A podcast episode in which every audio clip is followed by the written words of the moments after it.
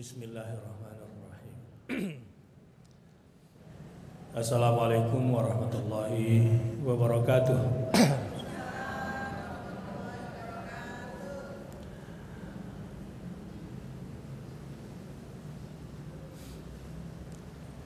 Alhamdulillahil karimir rahman Allamal Qur'an Khalaqal insan Allamahul bayan Asyhadu an la ilaha illallah Wa asyhadu anna muhammadar rasulullah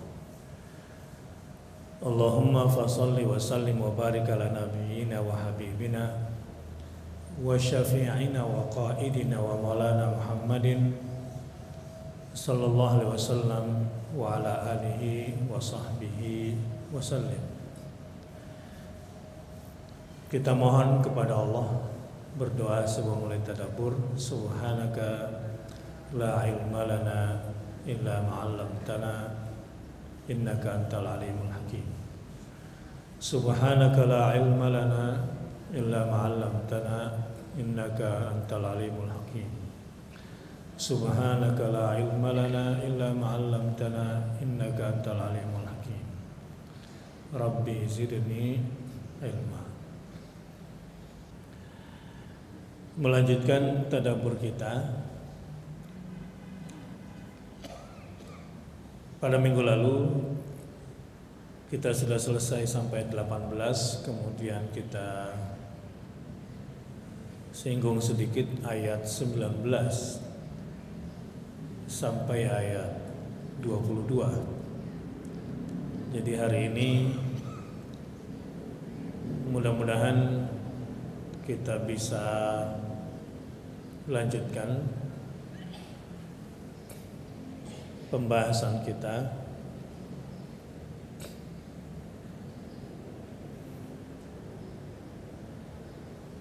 Kita baca dulu surah Al-Ma'arij.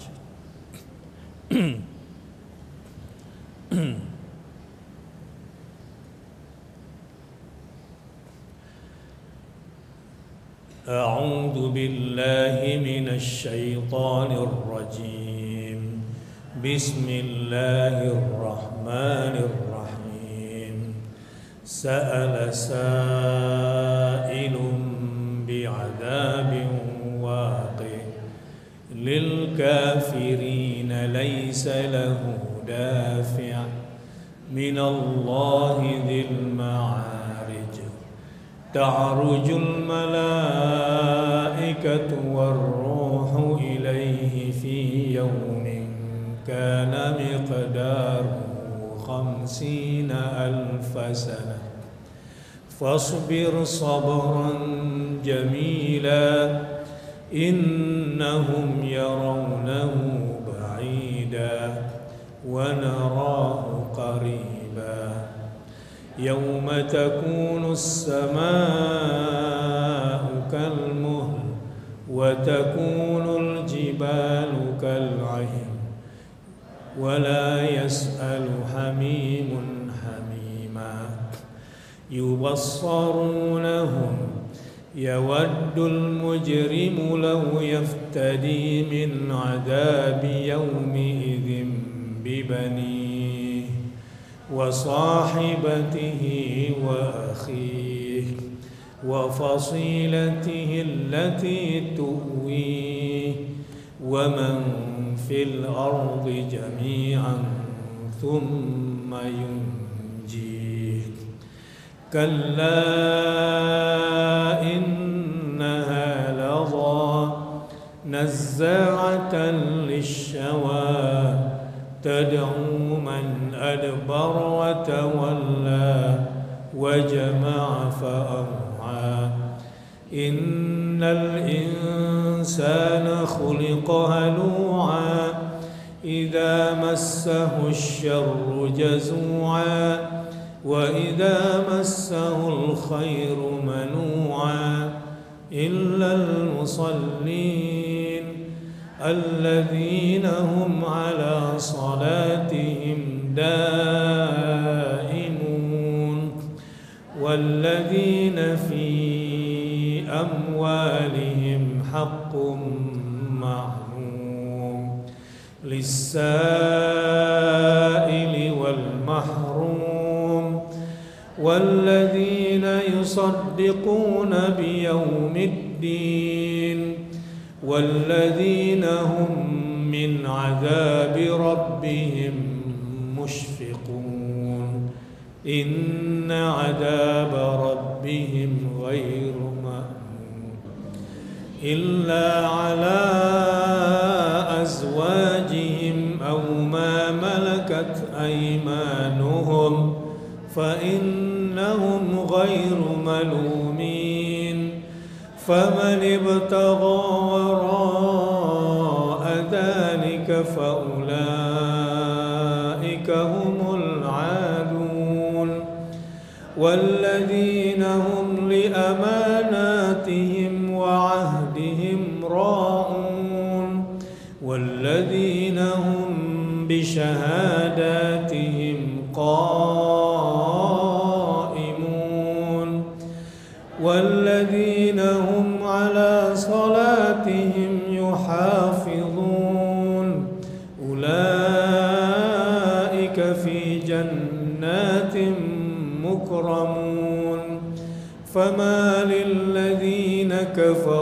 قبلك مهطعين عن اليمين وعن الشمال عزين أيطمع كل امرئ منهم أن يدخل جنة نعيم كلا إنا خلقناهم مما يعلمون فلا أقسم برب المشارق والمغارب إنا لقادرون على أن نبدل خيرا منهم وما نحن بمسبوقين فذرهم يخوضوا ويلعبوا حتى يلاقوا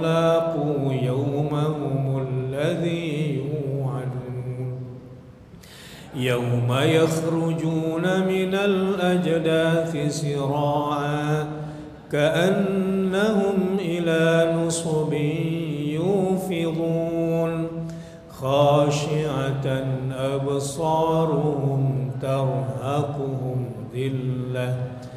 ذلك اليوم الذي كانوا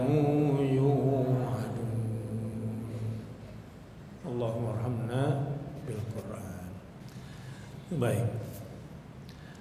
Dari ayat eh, 19 ini yang akan kita tadapuri pada hari ini. Tentang orang-orang yang eh, sebelumnya dijelaskan tentang azab neraka yang bakal mereka peroleh ya yang sudah kita bahas minggu lalu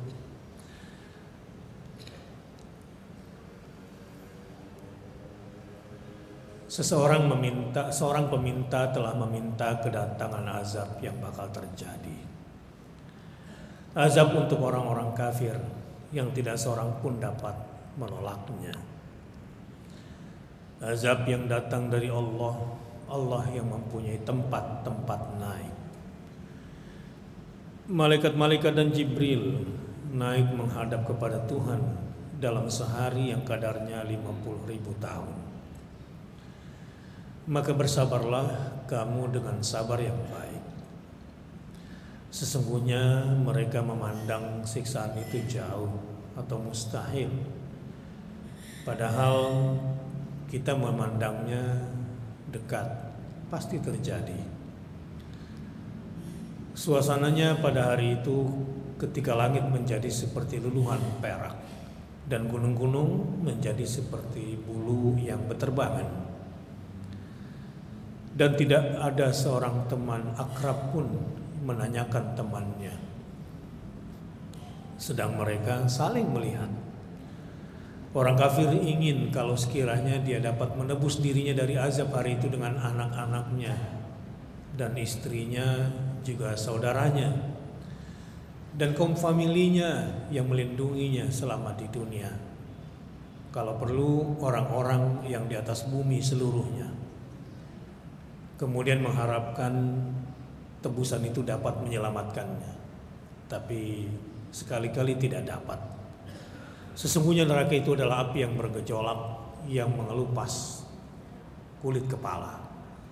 Yang memanggil orang yang membelakang dan yang berpaling dari agama serta mengumpulkan harta benda lalu menyimpannya. Ini sudah kita bahas. Nah, sekarang coba kita bahas tentang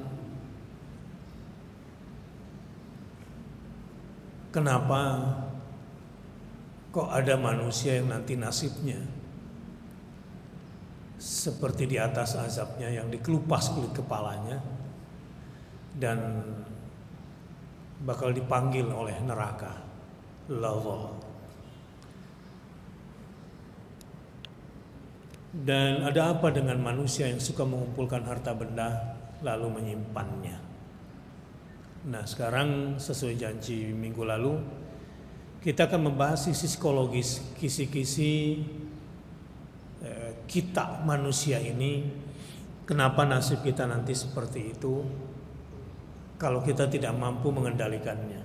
Dan pada hari ini juga kita akan diberikan solusinya lewat sholat. Tapi sholat bukan sekedar sholat. Adalah sholat yang sesungguhnya.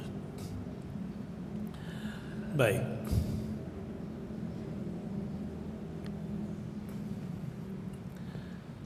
Kita akan mulai kepada ayat 19. tentang uh, karakteristik manusia. Yang pertama, innal insan sesungguhnya manusia khuliqa haluan diciptakan bersifat halu haluan hala keluh kesah. Tapi kalau dilihat dari kosakata di sini, pertama inna ini penegasan. Jadi jangan mencoba untuk berkata kayaknya saya nggak gitu deh. Ini penegasan bahwa mayoritas manusia. Jadi kalau di sini semua manusia, jadi mayoritas orang yang ada di masjid ini Inna, ini kata inna di sini penegasan. Al insan, al insan di sini adalah manusia yang kita kenal dan semua manusia yang kita kenal itu yang bernama manusia. Semua yang bernama manusia bukanlah kera, bukan di sini. Bukan monyet, bukan ketek, bukan beruk, nenek moyangnya si Darwin. Yang kita maksud di ayat ini al-insan sebagaimana yang disebutkan di surah Al-Asr. Wal 'asr innal insan. Ditinjau dari segi waktu dari perspektif waktu mayoritas manusia itu lafi khusrin sungguh dalam kerugian besar bukan kerugian kecil. Manusianya mana? Semua manusia yang kita kenal. Dari zaman kita sampai setelah kita, dari zaman kita sampai zaman Adam sebelum kita. Semua manusia tanpa kecuali. Nah, kalau surah Al-Asr melihat manusia dari, dari perspektif waktu, sekarang manusia dilihat dari perspektif psikisnya. kondisi negatif psikis manusia. Artinya kita nih manusia punya potensi positif dan potensi negatif. Nah, dari sisi negatif, hampir semua manusia fitrahnya diciptakan itu khuliqa diciptakan dari tidak ada menjadi ada. Siapa yang mengadakannya? Al-Khaliq Allah tanpa contoh Sehingga nggak ada yang sama sidik jari kita ini. Ya antara pasidik yang satu dengan pasidik yang lain, sidik jarinya juga tidak sama. Walaupun namanya sama-sama Pak Nah manusia itu secara psikis dari sudut pandang negatif dirinya manusia berpotensi secara majoriti itu halu'a. Dalam tafsir halu'a ini yang dimaksud adalah kathirul hala. Jadi halu'an ini bentuk uh, superlatif sebetulnya atau bentuk uh, isim mubalaghah dari kata-kata hala. Jadi halu itu artinya kasirul hala. Banyak keluh kesahnya. Tukang keluh kesah artinya itu banyak keluh kesah. Ibnu Abbas nanti menafsirkannya haluan itu seperti apa? Dijelaskan Haluan kata Ibnu Abbas dan ini saya kira tafsir yang disepakati para ulama. Mentalitas haluan, karakter manusia halu itu adalah idza massahu syarru jazu'an wa idza massahul khairu manu'an. Jadi khuliqa haluan. Haluan ini artinya banyak keluh kesah. Ya. Nah, Kata Ibnu Abbas, haluan ini kriterianya itu adalah dua. Jadi satu, idza massahul khairu idza massahu syarru jazu'an di ayatnya itu. Jazu'an. Hmm. Wa idza massahul khairu manu'an. Jadi halu itu artinya banyak keluh kesah, tukang keluh kesah. Contohnya, nah, contohnya di sini, idza massahul idza massahu syarru jazua apabila dia ditimpa oleh kesusahan, dia gampang keluh kesah. Keluh kesah ini bisa kaitannya ke ya kesehatan, ya harta benda, rezeki, sampai masalah cinta dan keluarga. Segala sesuatu yang membuat manusia gampang resah apa aja sih persoalan manusia? Satu, perut. Ya. Dua, apa misalnya yang membuat manusia itu suka kalau kesah? Kesehatan, sakit, ya. Lapar, sakit, apalagi? Rasa takut, ya, terancam sedikit, waduh, gampang sekali keluh kesah. Jadi ini semua terkait, ya masalah kesehatan, yang masalah kemiskinan, masalah penyakit, masalah kemiskinan, masalah keluarga, masalah apa saja, tertimpa musibah langsung bisa 16 kali mati satu hari. Mati aku sakit gigi mati aku. Aduhnya aduh gitu. Aduh, duh, duh, duh, duh, duh, duh, duh, duh, duh, duh. Banyak sekali. Itu manusia. Haluan. Nah ini kita mesti sadari bahwa ini mentalitas kita. Sehingga masalah yang tadinya kecil jadi kenapa masalah itu besar? Karena sering iya diulang-ulang kalau kesannya diomongin terus. Itu membuat masalah kecil jadi besar karena disebut-sebut, diulang-ulang, diungkit-ungkit. Enggak enak ngomong sama orang kayak gitu, kayak kaset rusak ngomong udah bicara maju enak-enak balik lagi ke situ lagi mending setrika bolak-balik halus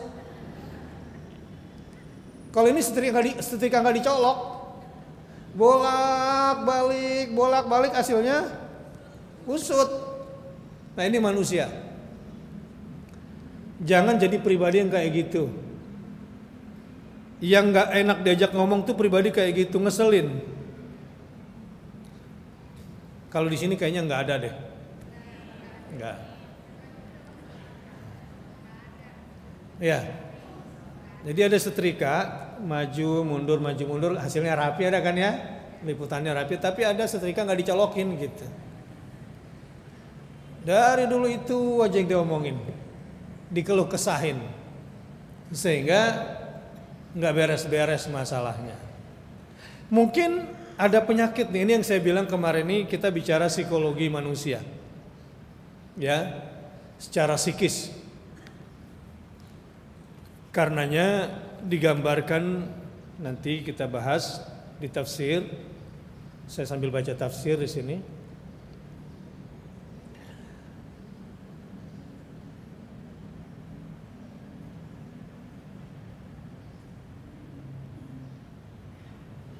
Baik. Yang kedua, wa idza massahul khairu manu'an. Jika ditimpa kebaikan, dapat kebaikan, dia manu'an. Nah, jazu dan manu' ini semua bentuk superlatif. Artinya kalau dapat musibah banyak mengeluhnya, kalau dapat nikmat banyak pula kikirnya. Tahu kikir? Itu lo kalau ada besi digosok-gosok pakai kikir. Itu ya maksudnya. Enggak lah ya. Pelit. Udah pelit, bakhil, medit, koret pula gitu. Nah, karena itu Inilah yang menurut Ibu Ibnu Abbas kriteria manusia yang tukang keluh kesah itu kalau mau digambarkan idza massahu syarru jazua wa idza massahul khairu manua. Nah karenanya digambarkan dalam hadis Nabi SAW fi rajul dalam hadis riwayat Abu Hurairah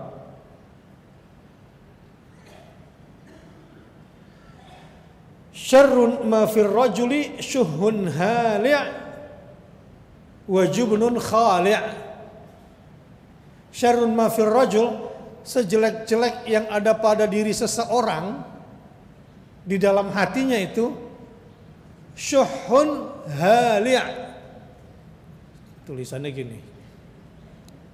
Saya takutnya udah faham jadi saya perlu tulisin ulang ini sejelek-jelek karakter manusia. Syuhun hali dari hadis Nabi SAW. Ini hali wa jubnun atau jaban khali' Baik, lihat nih. Syuhun hali adalah Orang yang pelit, syuhun itu kalau dia punya keinginan, gak ada yang bisa menghalangi dia. Lalu berbagai cara dia ingin mendapatkan keinginannya itu syuhun. Nanti kalau dia dapat pelitnya bukan main. Apa tuh namanya itu? Bukan. Syuhun itu ada setiap orang tuh punya penyakit itu yang setiap orang harus membuangnya. Jadi kita bicara fakta psikis manusia. Ya. Itu kucing kalau dapat makanan kayak gimana? Makan nih. Lari nggak dia? Lari itu ngajak temennya apa dimakan sendiri? karakter manusia yang kayak begitu. Syuhun itu begini. Mauan kalau sudah maunya ambisius, nggak ada yang bisa meredam dia. Dan kalau sudah dapat pelit banget, jadi perpaduan antara mauan sekaligus ambisius, tapi kalau udah dapat pelit. Apa namanya bahasa Indonesia-nya? Kalau Arabnya syuhun. Jadi ketemu tamak di situ juga, pelit jadi satu di situ. hali udah syuhun hali tukang keluh kesah kurang terus bawaannya. Wah di hadapan istri kayak gini pokoknya suami banyak kurangnya deh. Nggak ada cukup-cukupnya kecuali di sini orangnya baik-baik semua. Syahun hali nah yang kedua yang paling jelek pada diri seorang adalah jubnun khali' pengecut yang suka apa gampang lepas tangan jadi orang pengecut itu kan biasanya gampang cuci tangan dari persoalan kan bukan cuci tangan mau makan. Ini sebuah ungkapan lari dari kenyataan. Bisanya kawin doang. Beraninya kawin setelah itu nggak mau tahu dia terima jadi aja semuanya. Bikin anak tapi nggak mau ngurus gitu. Jadi inilah sejelek-jelek pribadi itu. Ini karakter yang luar biasa jeleknya kata Nabi Shallallahu Alaihi Wasallam secara psikis. Dan itu umumnya ada pada manusia. Umumnya ada. Nah, siapa yang bisa membuang penyakit ini dalam diri kita? Kita sendiri. Sampai di sini saya cuma menyampaikan apa kata Al-Quran bahwa potensi dasar setiap kita mayoritas di ruangan ini adalah halua. Banyak keluh kesah. Kalau dapat musibah banyak keluhnya. Banyak pula kesahnya. Kalau dapat nikmat dia ya banyak pelitnya pelit banget nih kalau udah diajak ngomong proyek agama langsung tiba-tiba ciut jadi orang miskin tiba-tiba. Ya. Tapi nanti kalau sudah di mall udah kayak orang kaya gayanya. Ya, nawarnya mana yang paling mahal, Mas? Padahal cuma nanya doang.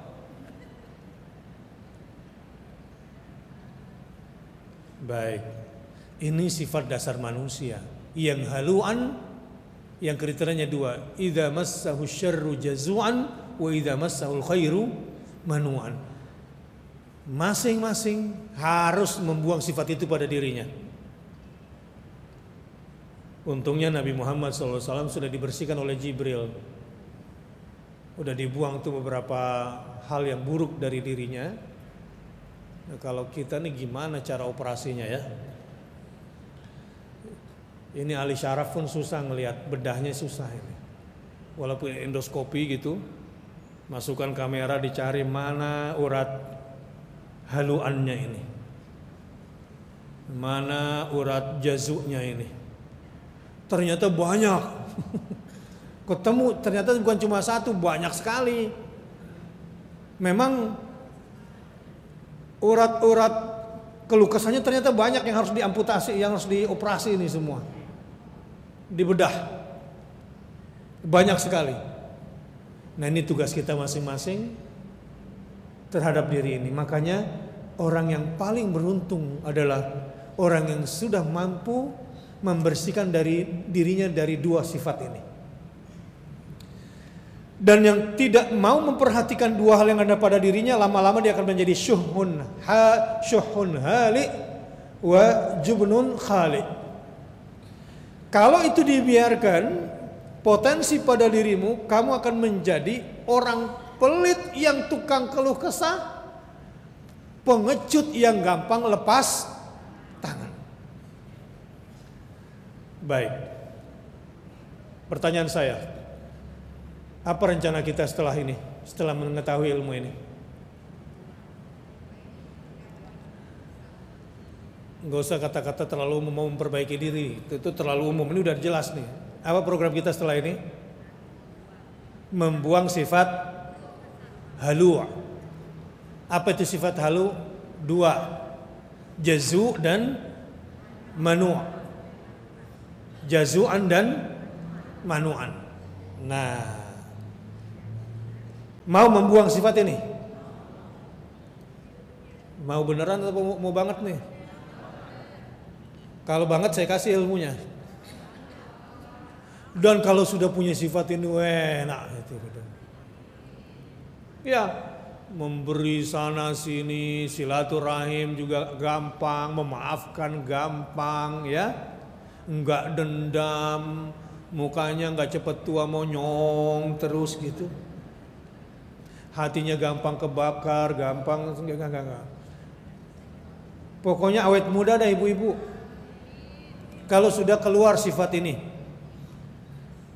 ini sifat dasar negatif manusia yang setiap kita harus buang. Jadi sengaja saya tuliskan seperti ini. Yang saya bilang tadi kurang paham, sebetulnya saya cuma ingin tanamkan. Harus ada program buang dua penyakit ini. Enggak mesti kalau sudah tua kemudian udah nggak ada nih penyakit, bisa jadi tambah gede. Semakin tua semakin tambah nih jazuannya, manuannya. Mengerikan. Banyak orang yang sudah kepala lima, kepala enam, kepala tujuh, rupanya sejak mudanya nggak sempat buang penyakit ini. Tambah tua, tambah tambah parah. Nah, itu kelihatan nanti orang parah ini kelihatan ketika sedang diuji, baik dengan musibah maupun diuji dengan nikmat itu kelihatan. Jadi kalau mau tahu seseorang, kalau mau tahu seseorang itu nanti ketika, diuji baru kelihatan aslinya. Haluannya itu kelihatan. Mau lihat jazuannya nanti kalau dikena musibah, mau lihat manuannya kalau dia lagi dapat nikmat. Siap buang? Gimana caranya? Nah, sebelum saya kasih tahu caranya, sadari dulu betapa bahayanya penyakit ini pada diri manusia. Apa bahayanya? Bahayanya ya akan jadi member neraka Allah yang akan disebut oleh neraka nanti. Yang di atas ada tuh tada'u man adbar wa tawalla wa. Nanti neraka lauta itu pakai api, apinya akan manggil hai member scam. Hai member, kamu udah kucatat kamu memberku. Tidak, plok, tarik. Karena ayatnya jelas sekali tada'u man adbar wa tawalla nanti neraka lauta itu memanggil, saya tidak tahu cara manggilnya bagaimana.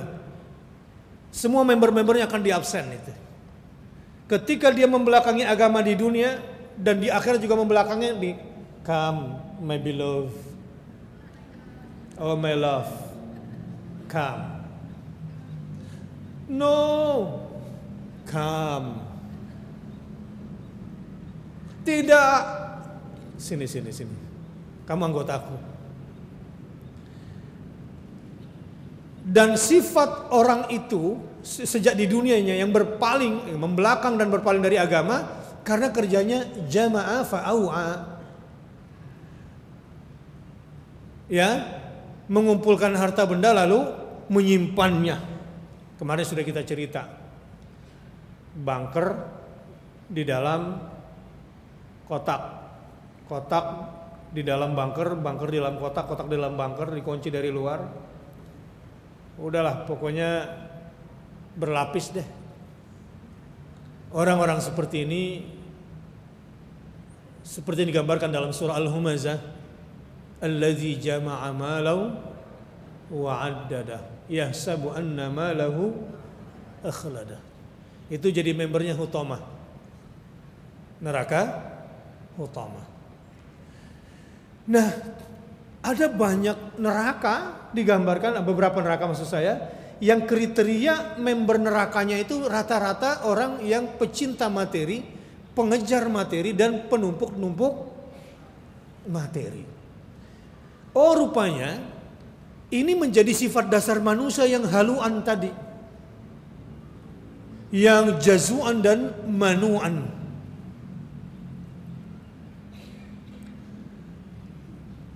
Ini bahayanya kalau kita belum berhasil membuang sifat itu dari dalam diri kita. Bahaya sekali. Dan hidup kita tidak akan pernah sampai kepada puncak kelapangan jiwa. Jadi sudah siap buang nih ya. Sebab itu yang menjadi magnet kita masuk neraka itu. Sifat haluan itu. Yang kriterianya jazuan dan manua. Jelas? Illa kecuali al-musallin. Nah, di sini masuk. Jadi dari semua manusia ada sebagian kecil jadi illa di sini sebagai istisna sebagai pengecualian. Jadi kalau pengecualian berarti lebih sedikit atau lebih banyak? Sedikit. Illa alladzina amanu wa amilus salihat gitu dalam surah Al-Asr ya. Innal insana lafi khusr semua manusia mayoritasnya adalah dalam kerugian besar illa kecuali sebagian kecil. Mudah-mudahan yang di sini termasuk sebagian kecil dari sekian banyak manusia. Itu ya. Nah, sekarang saya akan berikan teorinya dulu.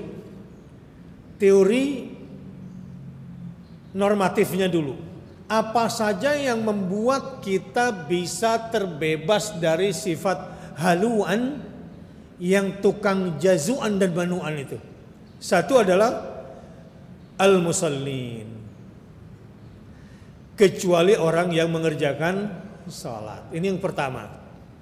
Tapi bukan sembarang salat. Alladzina hum ala salatihim daimun yang mengerjakannya itu konsisten. Ya khusyuk, ya tepat waktu, syarat rukunnya sampai bahkan merasakan perjumpaan selalu dengan Allah di saat sholatnya. Yang kedua, sifat yang kedua yang membuat kita bisa lepas dari sifat haluan adalah walladzina fi amwalihim haqqum ma'lum dan orang yang dalam hartanya ya walladzina dan orang-orang yang fi amwalihim di dalam hartanya hakun maklum tersedia bagian yang diketahui. Bahwa ada hak orang di hartanya itu.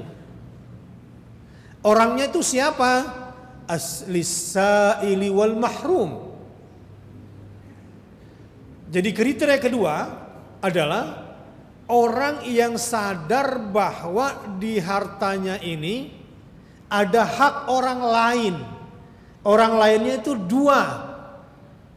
Asail orang miskin, orang fakir yang meminta wal mahrum orang fakir atau orang miskin yang sangat membutuhkan tapi tidak minta.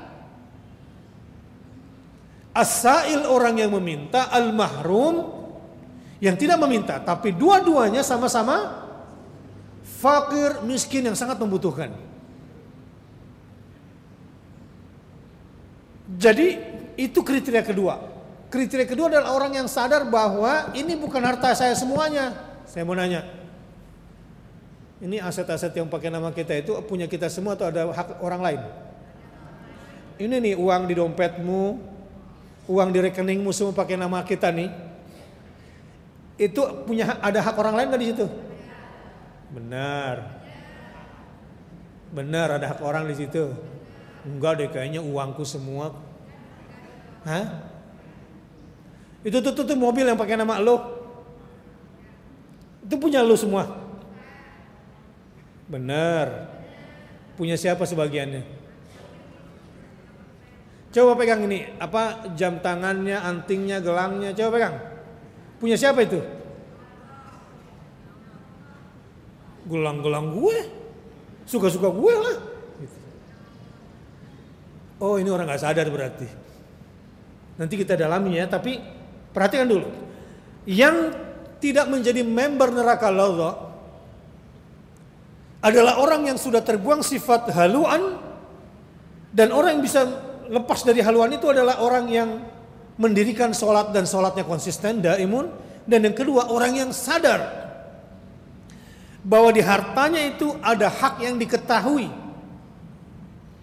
Jadi angkanya pun persis. Saya mau tanya, uangmu yang kau simpan di deposito itu punya orang ada nggak di situ? Berapa persen minimal? Sadar ya? Minimal dua setengah persen. Itu yang wajib zakat.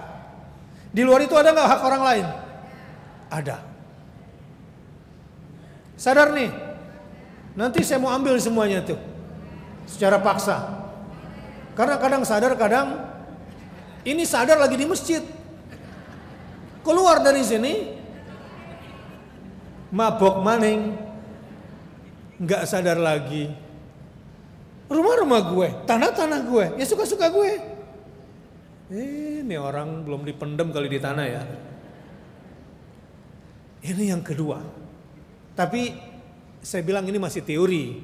Ini kita masih perlu dalami lagi. Ini baru tingkat afektif lah ini. Baru teori.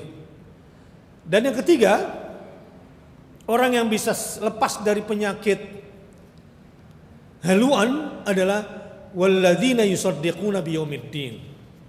Dan orang yang yakin akan datangnya hari pembalasan. Itu yang ketiga. Yang keempat, walladzina hum min azabi rabbihim musyfiqun. Dan orang yang selalu merasa terancam. Orang-orang yang takut terhadap azab Tuhannya. Ini nggak gampang menanamkan punya daya rasa merasa terancam itu nggak setiap orang. Nggak setiap orang punya kesadaran perasaan terancam tidak ada. Eh, saya mau nanya, tadi dari rumah ke sini, dari rumah ke sini ke masjid, sempat terlintas nggak bahwa boleh jadi kita meninggal dunia sebelum sampai. Ada yang sadar, ada yang nggak sadar. Nah, saya mau nanya, saya mau nanya, sadar nggak ya bahwa kalau memang perjalanan saya ini dari rumah ke masjid ini mungkin masih hidup, mungkin tidak. Kalau gitu saya harus wudhu ah yang sederhana dulu nih. Saya harus berdoa karena saya nggak mau nggak mau meninggal dunia dalam keadaan tidak suci menghadap Allah Subhanahu Wa Taala. Kalau ada orang kayak gitu keren nggak? Keren nggak? Saya ketemu orang seperti itu. Dan dia ya special force pasukan khusus. Ya, pasukan khusus yang beriman. Karena dia bisa menembak jarak jauh dan dia bisa sadar bakal ditembak jarak jauh. Jadi dia merasa hidup dia terancam. Sebagai seorang sniper yang bisa menembak jarak, kiloan, jarak kiloan dan dia ya selalu merasa dalam pertempuran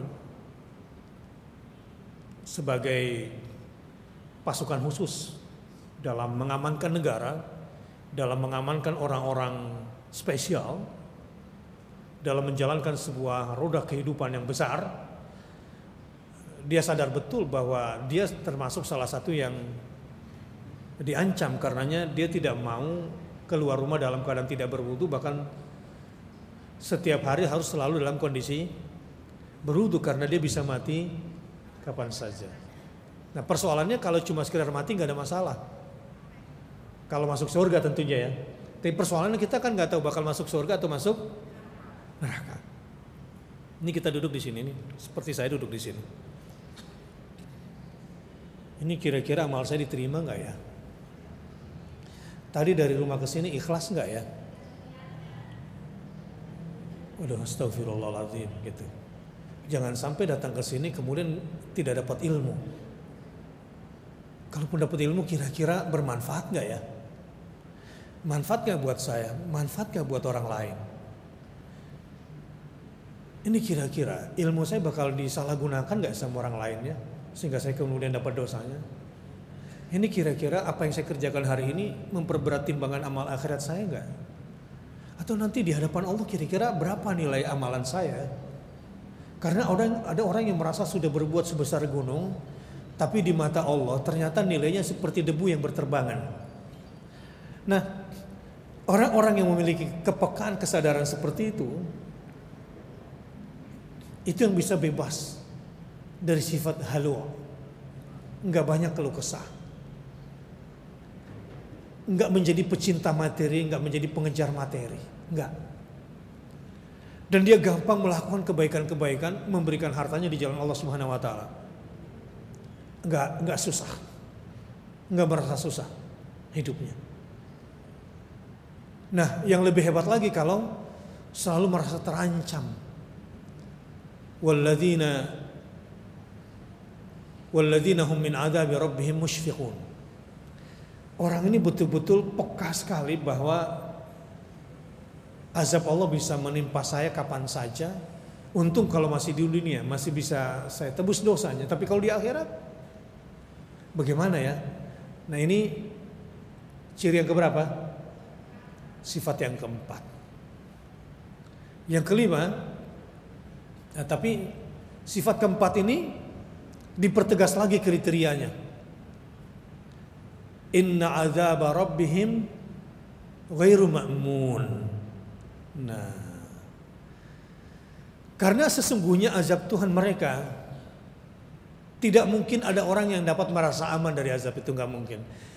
Jadi kalau ada orang nih di antara kita, gak usah cerita yang jauh-jauh. Kalau ada di antara kita yang merasa aman dari azab Allah berarti bebalnya luar biasa. Udah kelewatan. Oh kalau gue sih insya Allah masuk surga lah. Gue. Kan gue sholat lima waktu. Terus siapa lagi? Ya, gue udah umroh berulang-ulang. Ngaji lagi tiap hari. Hari apa ngajinya? Hari Selasa. Insya Allah aman lah. Nanti berarti rusak nih hati orang ini. Karena semakin tinggi tingkat keimanan seseorang, semakin tinggi pula tingkat sensitivitasnya, kepekaannya bahwa kita nggak akan aman dari azab Allah Subhanahu wa taala. Kira-kira nanti itu impactnya besar nggak bagi cara hidup dia? Besar nggak pengaruhnya? Ada perubahan besar nggak dalam hidupnya? Iya. Dia nggak lagi menjadi orang yang bebal. Tapi lagi-lagi ini memang masing-masing ayat ini butuh pembahasan yang dalam ini. Ya untuk menghujamkan daya rasa inna adzab rabbihim ghairu ma'mun. Gimana ya? Eh, hebat banget, keren banget, luar biasa kalau punya perasaan kita tidak mungkin bisa aman dari azab azab Allah Subhanahu wa taala. Ini ini orang yang selalu berusaha membersihkan hatinya nih. Qad aflaha man zakkaha wa qad khaba man dassaha. Beruntunglah orang yang selalu membersihkan jiwanya. Dan merugilah orang yang senantiasa menginjak-injak dirinya, mengotori dirinya, mendesah. Oke, sampai di sini. Itu kriteria keberapa? Kriteria kelima, hum li dan orang-orang yang memelihara kemaluannya. Saya kira ini jelas. Ini masalah seksual di sini. Ini jelas kok ini bicara kemaluan di sini. Masalah farj. Dan orang yang memelihara kemaluannya, kesucian kemaluannya di sini. Ini ditegaskan di sini. Kecuali tentu ada yang dihalalkan. Kepada yang dihalalkan saja saya dia ya memberikan ya kemaluannya gitu kira-kira. Illa ala azwajihim kecuali terhadap istri-istri mereka. Ini bapak-bapak senang karena istri-istri disebutkan di sini. Atau budak-budak yang mereka miliki aw ma malakat aymanuhum fa innahum ghairu malumin maka sesungguhnya mereka dalam hal ini tidak tiada tercela Cuma sekarang udah nggak ada budak. Konon Imam Tabari, Imam Tabari penulis tafsir At-Tabari nggak punya istri, tapi budaknya banyak. Pada masa itu dihalalkan. Bapak, bapak-bapak sekalian, nggak ada sahabat Nabi yang istrinya cuma satu. Saya ngomong sama bapak-bapak.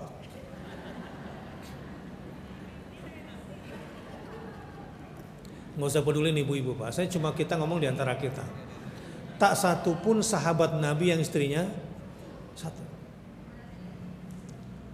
Ya belasan atau puluhan. Tapi bukan cuma istri doang yang diperbanyak pak, pak gitu. Ketinggian dan iman mereka juga jauh lebih tinggi. Jangan mau ambil bininya doang yang banyak, tetapi nafkahnya pas-pasan. Gitu.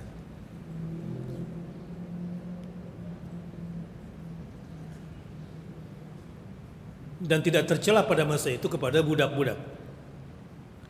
Tentu Allah Subhanahu wa taala dalam menetapkan hukum syariat kenapa sekarang tidak boleh ada perbudakan ya Allah yang maha mengetahui psikologi manusia di setiap zaman. Allah yang maha menciptakan kualitas libido setiap manusia di setiap zaman.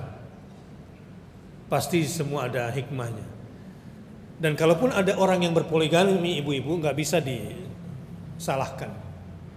Dan itu pengecualian kepada orang-orang tertentu yang memang harus berpoligami.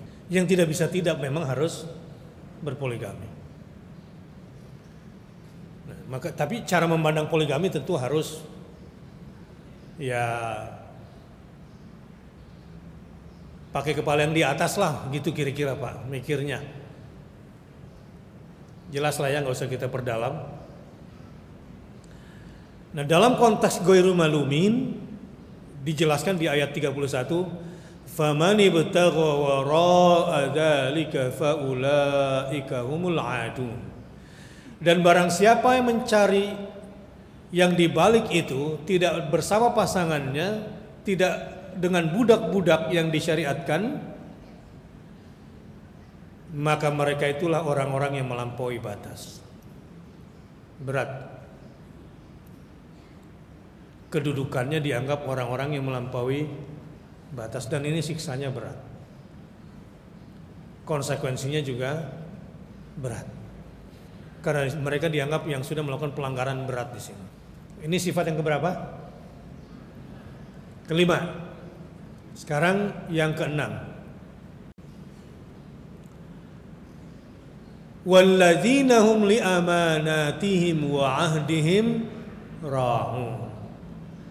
Dan orang-orang yang memelihara amanat-amanat yang dipikulnya dan juga memelihara janji-janjinya. Terutama tentu janjinya kepada Allah untuk senantiasa bertauhid kepadanya. Karena amanat di sini jamak, wa ahdun di sini tunggal. Walladzina hum li amanatihim wa ahdihim. Amanat jamak wa ahd tunggal. Ra'un mereka memelihara amanat-amanat yang dipikulnya. Tapi ahad di sini kepada Allah. Wa ahdihim raun. Janjinya kepada Allah untuk senantiasa meng, mengabdi kepada Allah yang satu. Ini dia jaga betul. Dia bukanlah tipe orang yang pagi beriman sorenya kafir lagi malam beriman, paginya kafir lagi. Eh, siangnya kafir lagi maksud saya. Pagi, sore, siang, malam.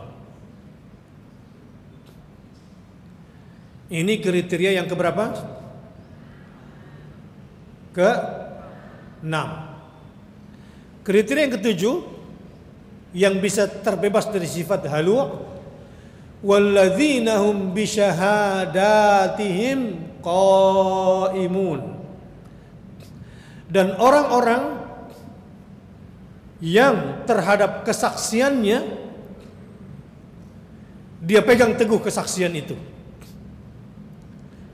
Apa pun resikonya, kalau memang dia harus menjadi saksi dan bersaksi, maka dia tidak akan pernah mundur. Walaupun menjadi saksi terhadap peristiwa yang harus dia saksikan, itu mengandung resiko bagi dia, maka dia akan ambil resiko itu. Dia nggak tutup mata.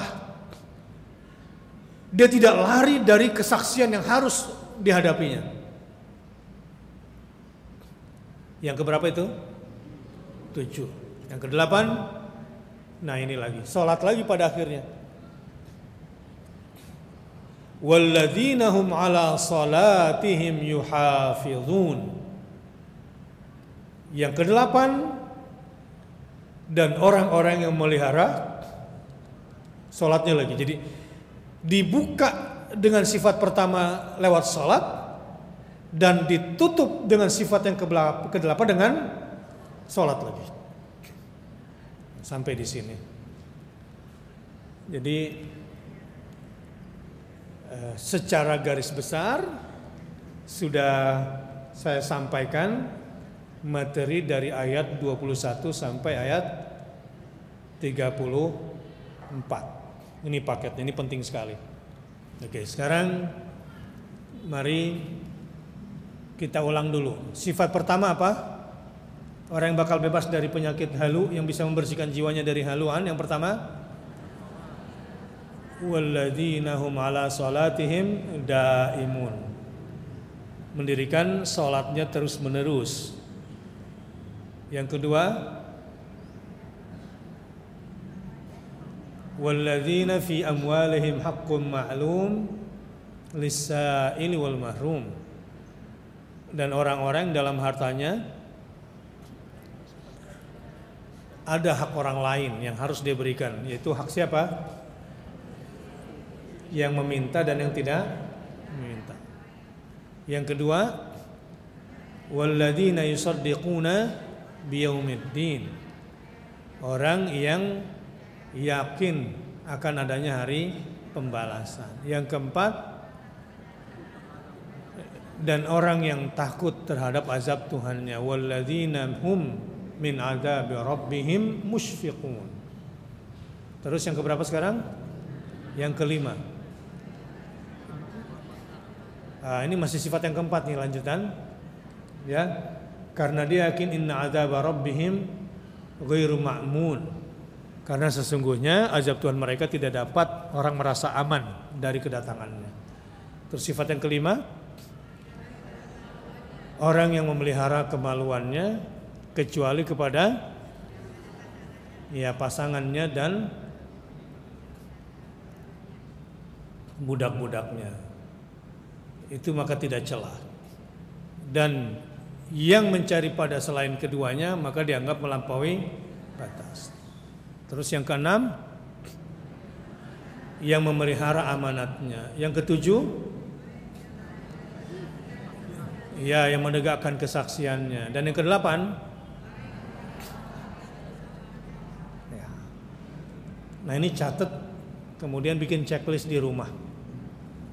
Lalu dibikinin lagi kolom-kolomnya dengan grade-grade sendiri.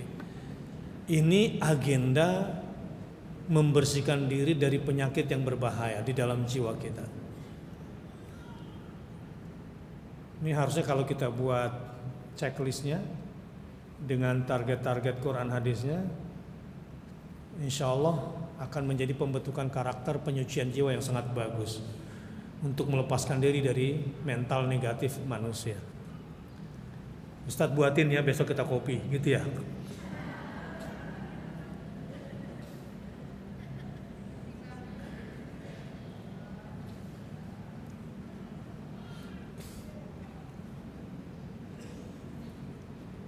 Baik. Sekarang kita coba uh, lihat dulu tafsir jalan lainnya untuk pendalaman.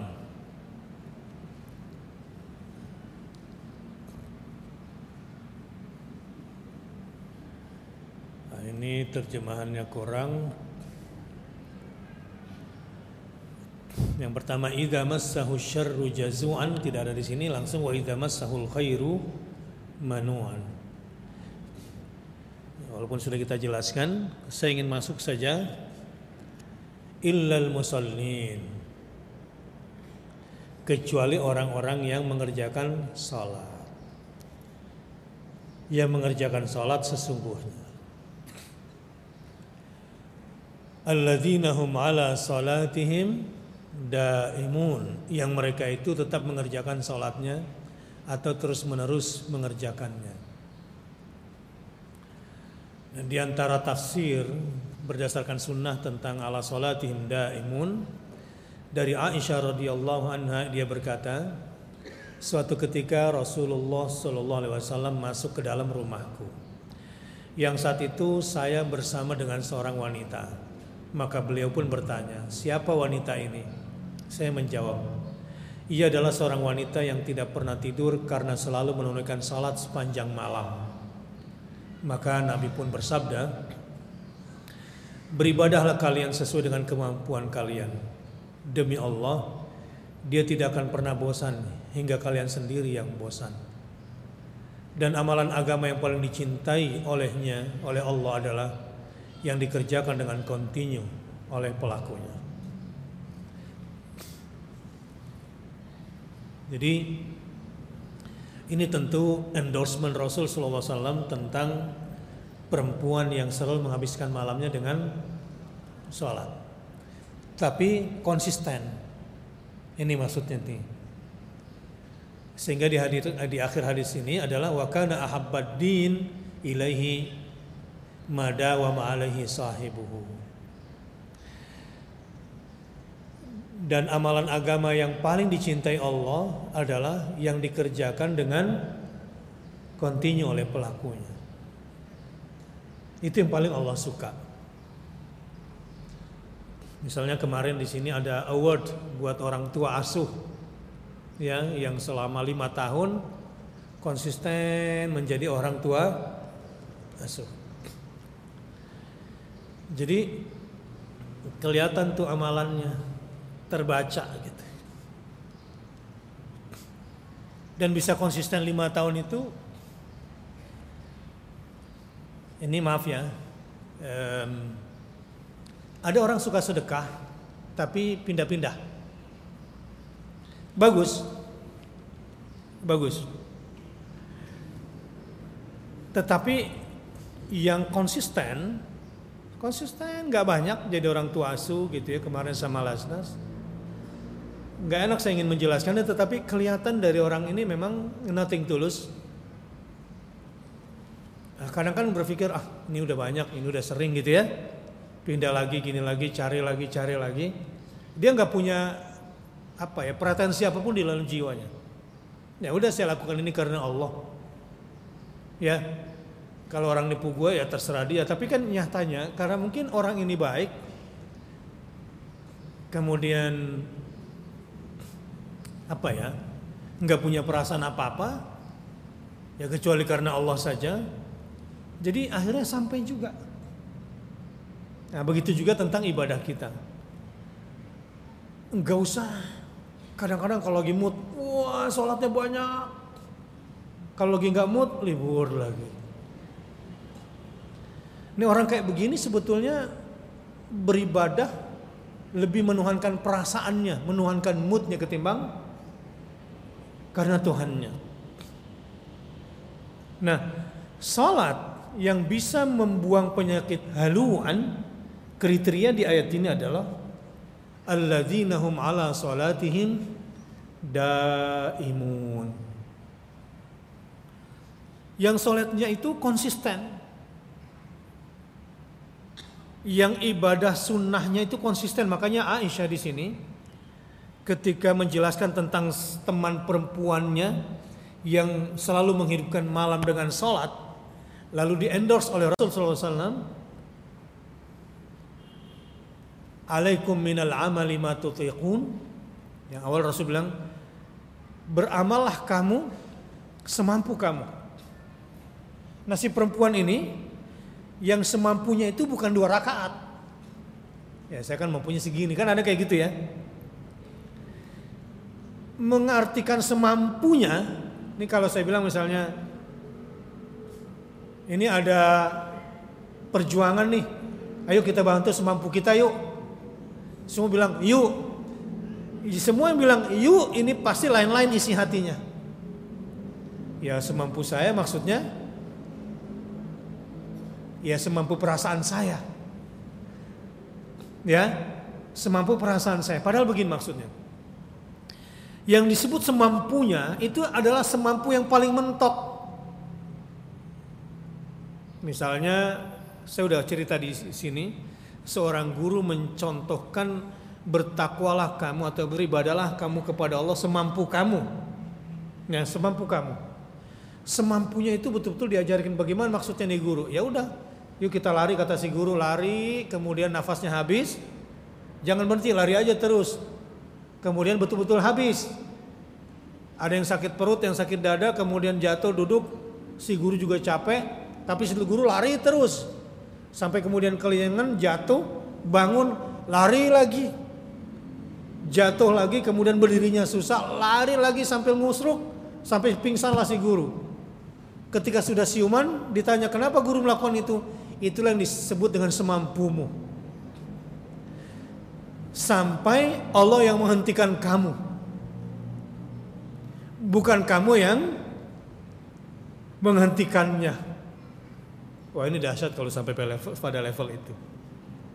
Kalau kita biasanya berhenti, siapa yang berhentiin?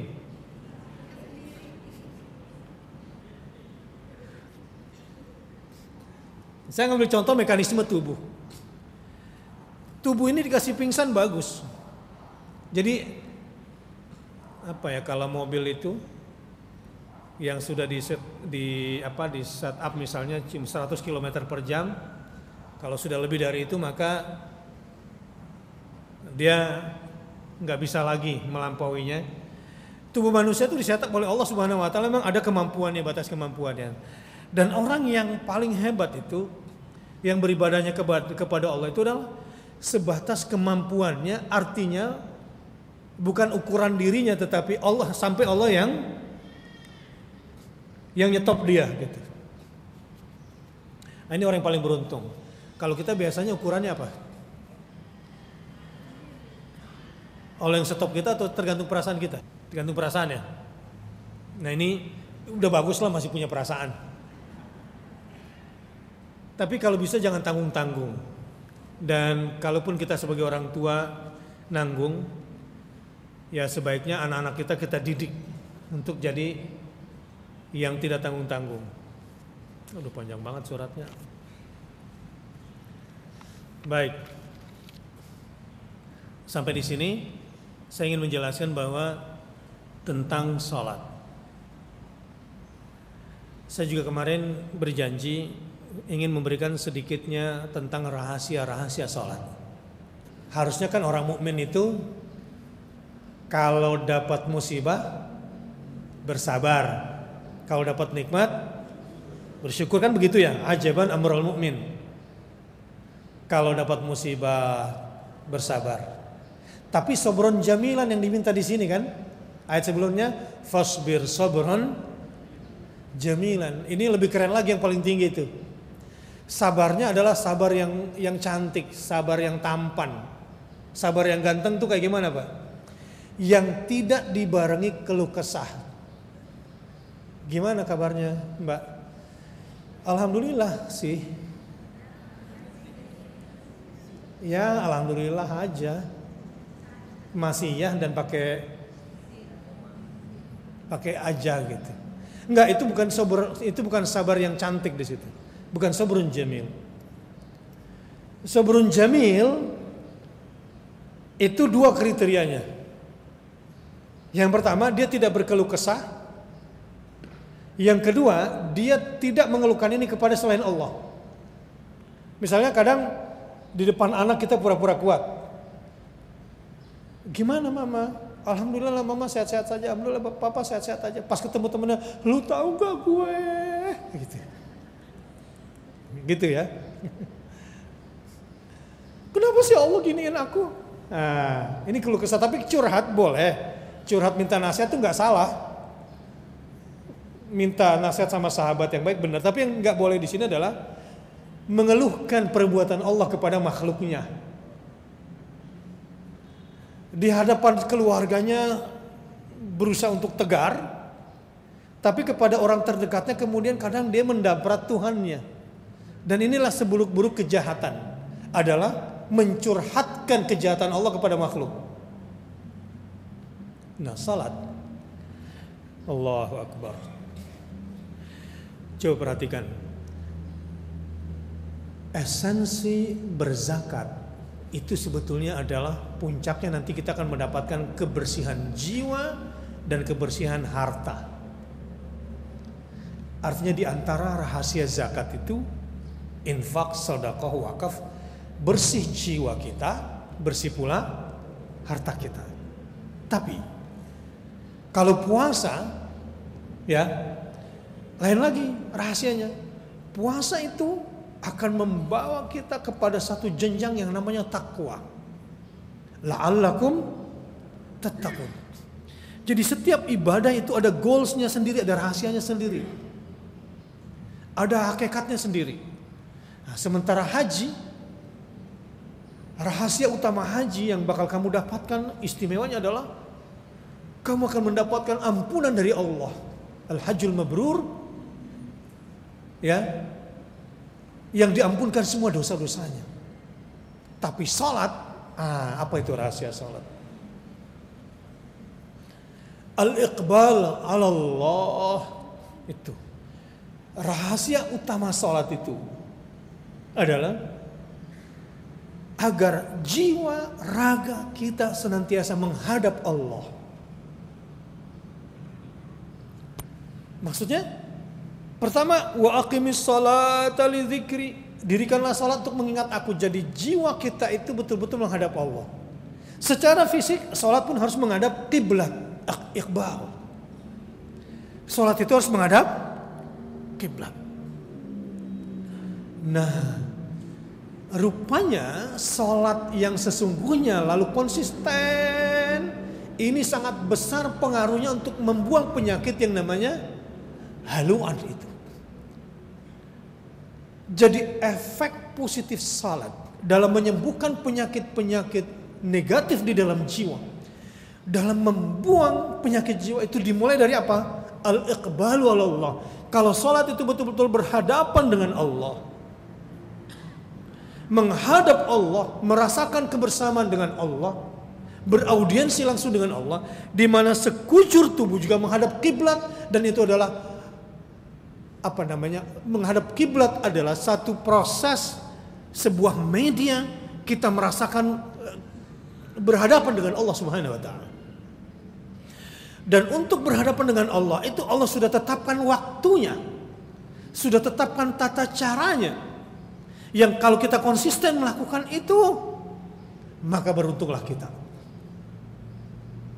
Dan yang menarik di ayat ini kriteria nomor satu adalah sholat daimun kelitian nomor 8 adalah salatihim yuhafizun. Ya. Walaupun ada enam kriteria di tengah ya. Kenapa pada akhirnya dibuka dengan sholat dan ditutup dengan sholat karena yang di tengah enam ini tidak akan ada gunanya kalau rusak sholatnya kalau sholatnya tidak konsisten kalau sholatnya tidak dijaga rusak semuanya Itulah karenanya salat merupakan standar awwalu ma yuhasabu bihil abdu yaumil qiyamah as-salah. Di akhirat yang akan dijadikan sebagai standar penilaian adalah salat. Kenapa salat?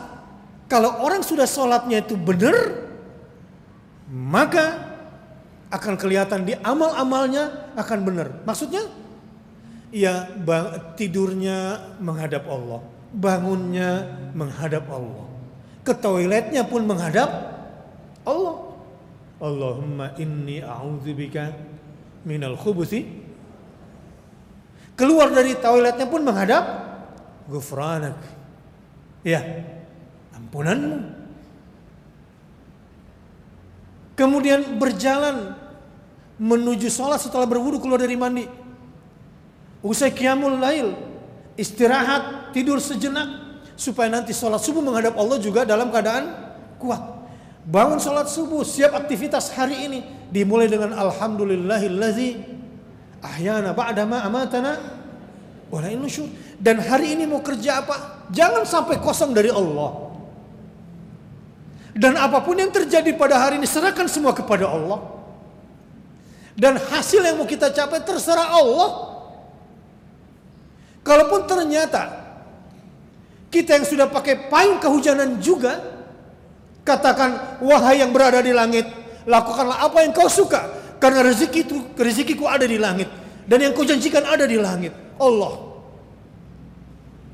Kalau ternyata hari ini tidak kehujanan karena ada payung di mana kita berikhtiar Alhamdulillah ini juga karena Allah. Kalau ternyata nanti mendapatkan benefit yang besar ini dari Allah dan kalau ternyata di antara bagian saya setelah untung sama teman-teman sudah dibagi, di antara punya saya juga ada hak Allah. Selalu Allah Subhanahu wa taala. Itulah karenanya kenapa amal perbuatan seseorang itu diukur dari salatnya. Makanya kalau salatmu sukses, insya Allah terseret semua amal-amal kamu yang lain karena Allah. Tapi kalau salatnya sudah tidak khusyuk, tidak tepat waktu. Nah makanya ada tingkatan-tingkatan orang sholat di situ. Ada empat tingkatan. Masih ada waktunya nggak kalau kita bicara sholat sendiri ini panjang. Jadi ganti judul judulnya bab sholat sendiri nggak berhenti ngomongnya. Gimana terusin atau ganti kembali? Nanti pindah judul kita.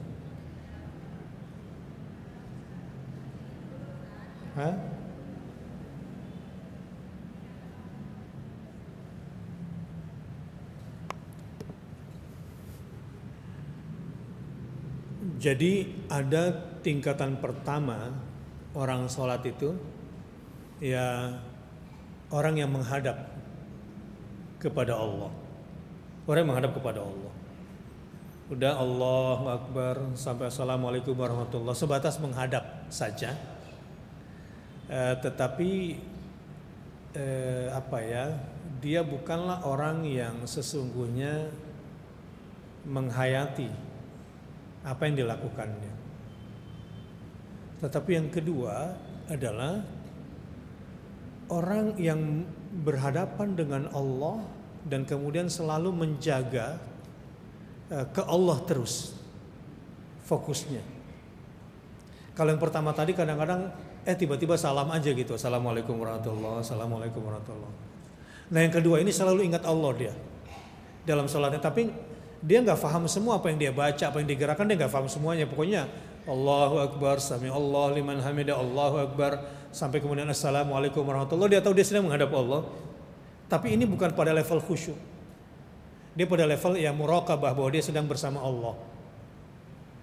Nah yang ketiga yang paling tinggi adalah level yang khusyuk yang dia sadari setiap gerakannya kenapa saya mesti mengangkat tangan kenapa saya mengucapkan Allahu Akbar. Setiap ayat dalam surah yang dia baca dia fahami. Dan kemudian dia khusyuk. Nah ini yang paling tinggi. Kita yang mana kira-kira? Dari tiga tingkatan ini dulu. Kebanyakan kita pada level yang mana? Hah? nomor dua aja keren banget sebetulnya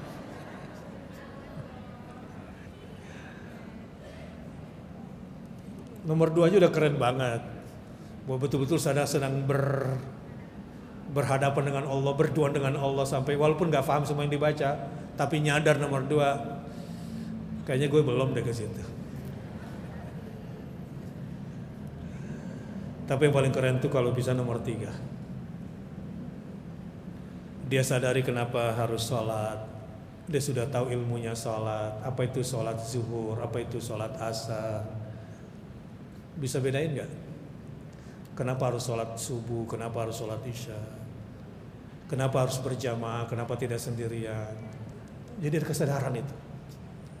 Motifnya sholat, kemudian setiap gerakannya dia menyadari ya bahwa ini karena Allah, mengagungkan Allah.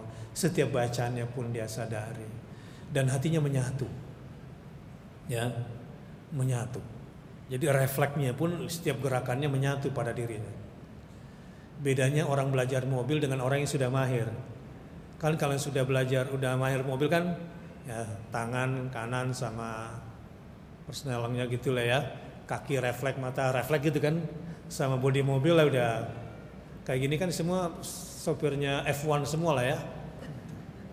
Kecepatan tinggi kayak gimana pun gitu ya jadi sudah mengimbangi ibaratnya ada orang sholatnya yang sudah karena terbiasa terlatih untuk melakukan sholat khusyuk di setiap gerakan bacaan.